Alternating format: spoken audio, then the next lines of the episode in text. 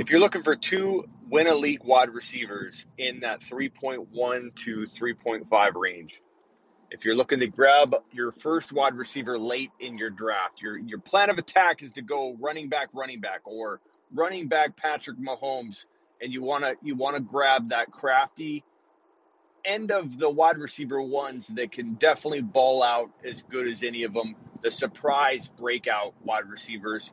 I've got two for you right now. You're listening to the Fantasy Football Show.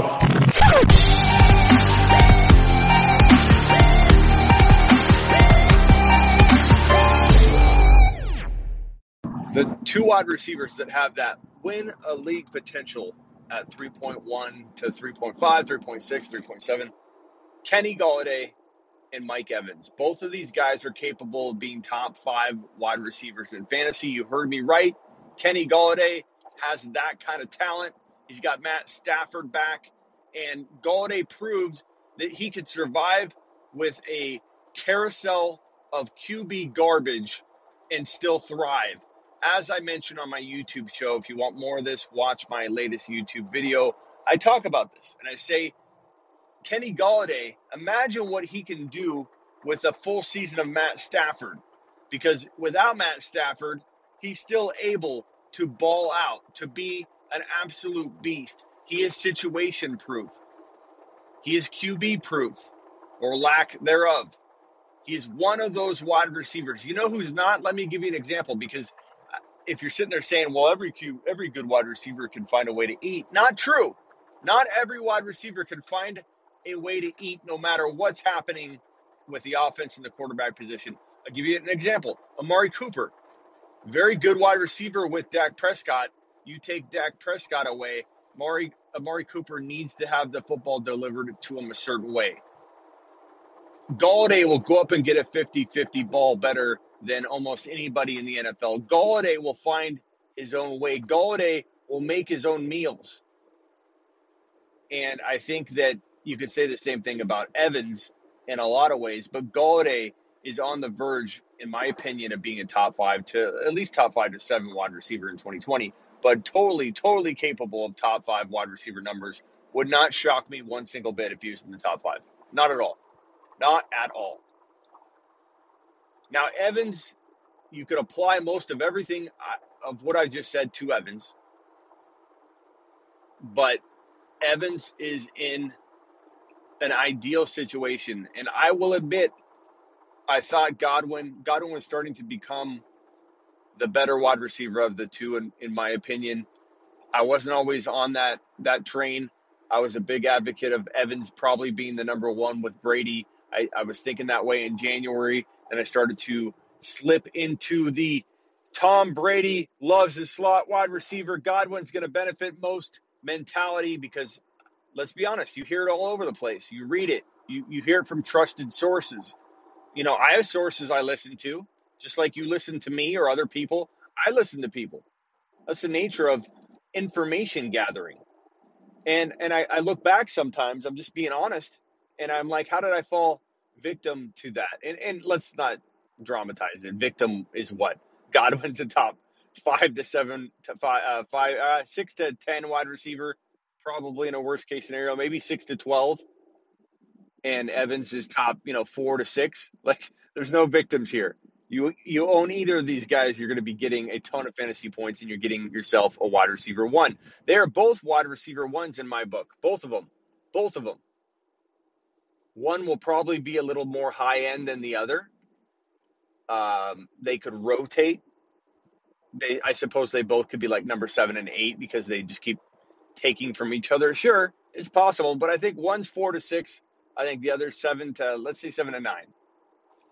Those are two damn good wide receivers, and Tom Brady's going to do enough cooking in the kitchen to feed both of these young men top seven to nine or four to nine wide receiver numbers in 2020. Tom Brady's going to ball out. Tom Brady's going to be a top five quarterback in 2020. How could he not with Mike Evans and Godwin uh, catching the football from him? How could Tom Brady not be a top five quarterback? I scratch my head and ask that question out loud every single day.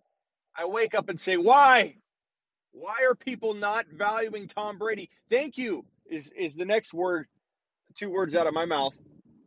Thank and you. Because I'm I'm I'm actually excited about it, but it still it still bothers me for some reason, even though it's advantageous to me, to my followers. If you follow me at all, you know this already. You know that I'm all over Tom Brady in 2020, and I think he's a top five quarterback. And and and when people don't have him in their top five, or at least top seven, or if you have somebody say, "Oh, he's too old," noodle arm, makes me laugh.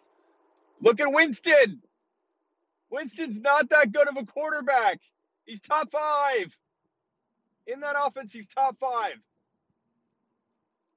Tom Brady, as long as he's breathing and has a pulse, will do well in this Arians attack that throws the football so. Before history is written, it's played. Before it's frozen in time, it's fought one shift at a time. Before it's etched in silver, it's carved in ice. What happens next will last forever. The Stanley Cup Final on ABC and ESPN Plus begins Saturday. So freaking much. I don't understand it at all. Tom Brady is going to ball out. Tom Brady is going to be a machine in 2020. Tom Brady is going to win leagues for people at his seventh and eighth round value. I don't understand at all. And what that means to me, because that's that's at the core of it, Tom Brady. Arians, that offense. At the core of it, Tom Brady's gonna ball. And that means that Evans and Godwin will be the benefactors of that. We already know that these two are proven commodities, capable of top seven wide receiver numbers at the same time, capable of coexisting. And Evans is the thousand yard receiver consistent machine. Evans is going to, in my opinion, be the 50 50 go up and get a ball player that Tom Brady needs at this point in his career, where he's wiser, smarter, more capable of winning and still got a decent enough arm. I've seen it. Watch the footage if you are repeating what people are saying to you. You're regurgitating the crap that people say. He's got a noodle arm, got a noodle arm. People saying that don't watch the film. People saying that heard it from someone else. Tom Brady is going to deliver the football fine. He may have a weaker arm, but he's smarter, he's wiser. The offense is is set to have him producing elite numbers regardless of regression in in skill. He's got Gronk back there playing catch in the end zone, even if he's let's say limited at times between I don't know the the 20 the 40s. Let's say they limit him a little bit.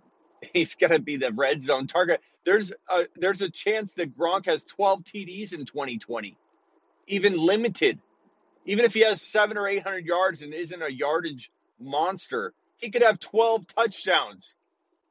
And people that say Gronk can't, it's just as risky to predict Gronk can't than it is to predict Gronk can. There's literally no evidence on either side that suggests that Gronk will get hurt.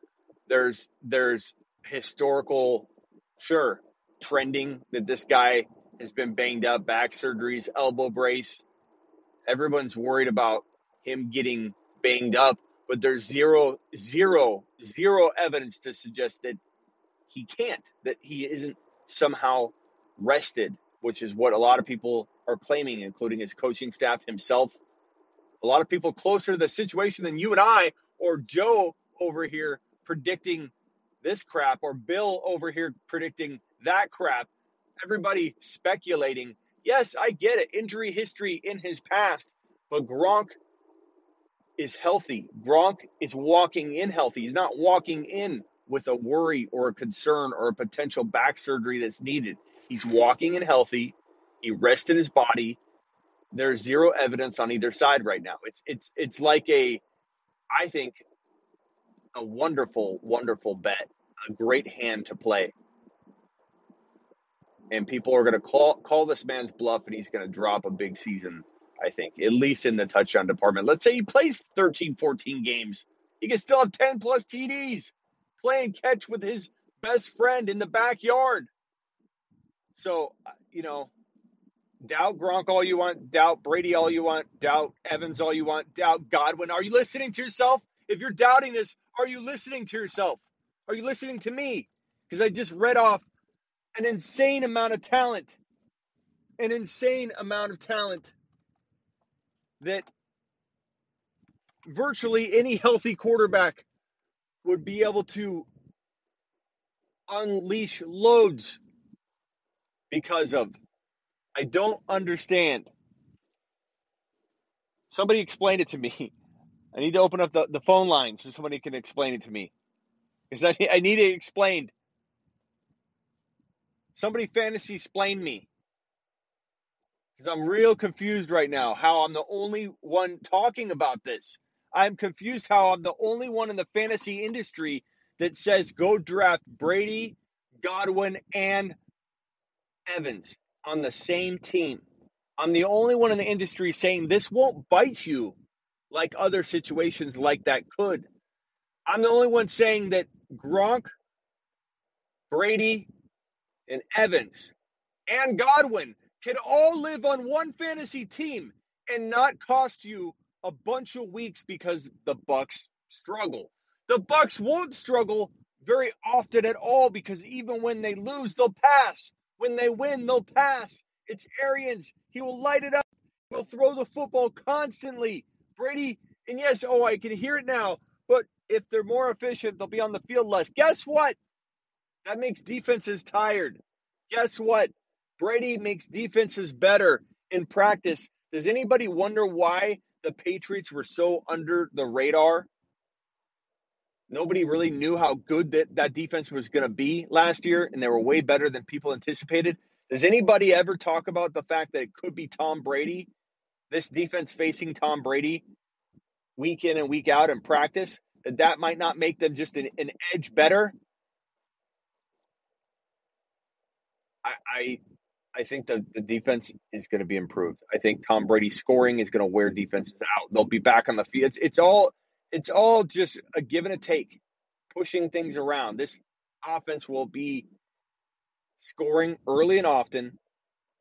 There'll be very few down weeks. And when people give me the bye week complaint, what about the bye week if you own Brady, Evans, and Godwin? Bet you didn't think of that one. I could give two shits about bye weeks. In fact, I prefer it all at once. Why not? Lose one week and maybe not even lose it. And I'll explain that in a second. But why not lose one week instead of bleeding out three or four or five weeks? It makes zero sense what you say if you're the person saying, What about the bye week, Smitty? Give me the bye. Give me all of them at once. Not to mention, do you understand the type of build that I'm suggesting? Do you understand that I'm saying Brady, Godwin, Evans? Think about that for a second. What's that cost you? Not your first rounder, not your fourth rounder, your second, your third, and your eighth? Are you really going to lose your week or your season because of a couple up and down games by the Bucs or because of a bye week by the Bucs? No. If you draft Barkley at number 2, you draft Godwin at the end of round 2. I'm sorry, you draft Barkley number 2, Godwin at the end of round 2. Evans at the top of 3. AJ Brown, Kareem Hunt, Mostert, whoever you want to throw into your lineup next to Barkley with that fourth round pick, which has a lot to pick from for running backs. Hunt's a great option. Mostert's a, a sneaky option. Ingram, and then grab J.K. later. You're telling me that you're going to lose your season because up a couple a couple down weeks by the Bucs. No, people that say that they hear Brady, Godwin, Evans, and they think all your picks are invested in this in this trio. No, they're not. My first rounder's not. My fourth rounder's not. My sixth, my seventh. You have so much talent on your team still, other than these. That's what's so amazing about this build. That's why this build is my favorite build probably in the last 10 years. It's starting to become my favorite way to build because it still leaves it leaves your first rounder alone. It leaves your fourth rounder alone. It leaves your fifth, your sixth, and your seventh rounders alone. You can own Tom Brady, Godwin, and Evans and still have your first rounder, Barkley or Kamara or Elliott, and still have your fourth rounder, Hunt, AJ Brown, Mostert, or Ingram, or whoever you want at running back. It's still have your fifth rounder. You can have DK Metcalf or Chark.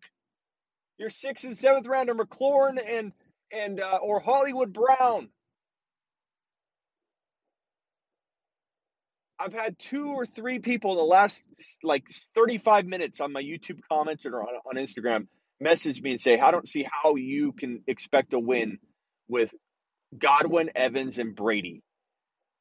And then all of them made either another comment or messaged me again and said, you know what? I didn't really look at the entire team. That team is absolute fire. Every single person that DM me on that or put a comment on YouTube in the last few minutes that I've seen, there's been a couple of them.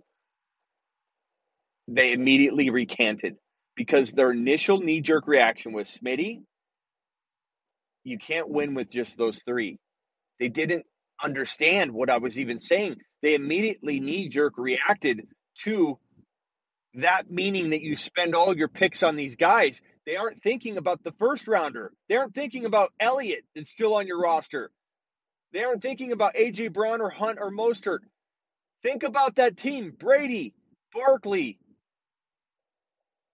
AJ Brown, Godwin, Evans, Mostert, Gronk. Throw Gronk in there. That team is a championship team if I've ever seen one. Now go build it. You're listening to the Fantasy Football Show.